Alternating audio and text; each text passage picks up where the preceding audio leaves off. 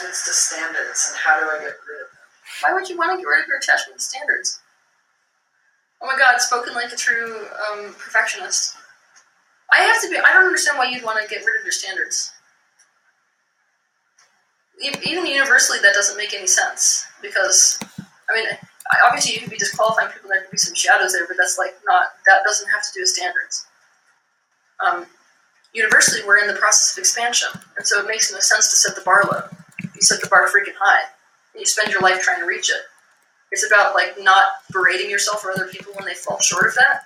It's more about sort of the abusive tendencies we have around falling short of those standards and the standards themselves. And I'm going to tell you, as a person who is successful, having those standards will make you 400 times more successful. It also makes for a better product if you're selling it to people. You know what I mean? Like, I, I feel like it's a really super healthy thing to, to wake up in the morning and be like, my standard is this, and I'm not going to accept anything less. Makes it so that that's where all of the energy is headed. If you make it fine, I'm not talking about abusing yourself, but if you make it just fine to like fall short of any standard, look at the kind of crap you're going to be creating. I can tell you that I'm flying in airplanes every day. If the standard people set for themselves was low in terms of engineering a fucking airplane, I wouldn't be very happy with that, and I'd probably be dead. So standards are not the problem. It's how you treat people and yourself around the failure to meet your standards and those standards. And it's about how tied in with those standards your self worth is. But that's a self worth issue, it's not a standards issue.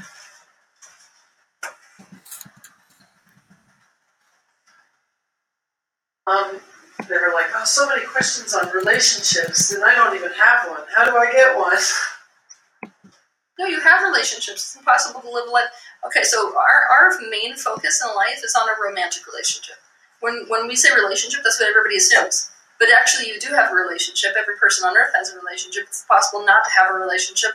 And even if you didn't have a relationship with a physical human, which you do because you live in planet Earth and you're even attending the seminar right now, which means you had to be connected enough to know that, you would have relationships with the carrot on your plate that you eat, assuming you eat carrots.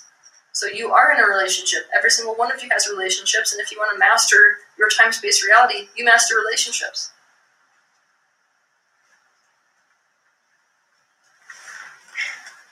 The romantic relationship just happens to be one type of relationship, and it's the one that human beings like the most. They don't blame people for that. It's juicy and complicated and messy and magic. Continue.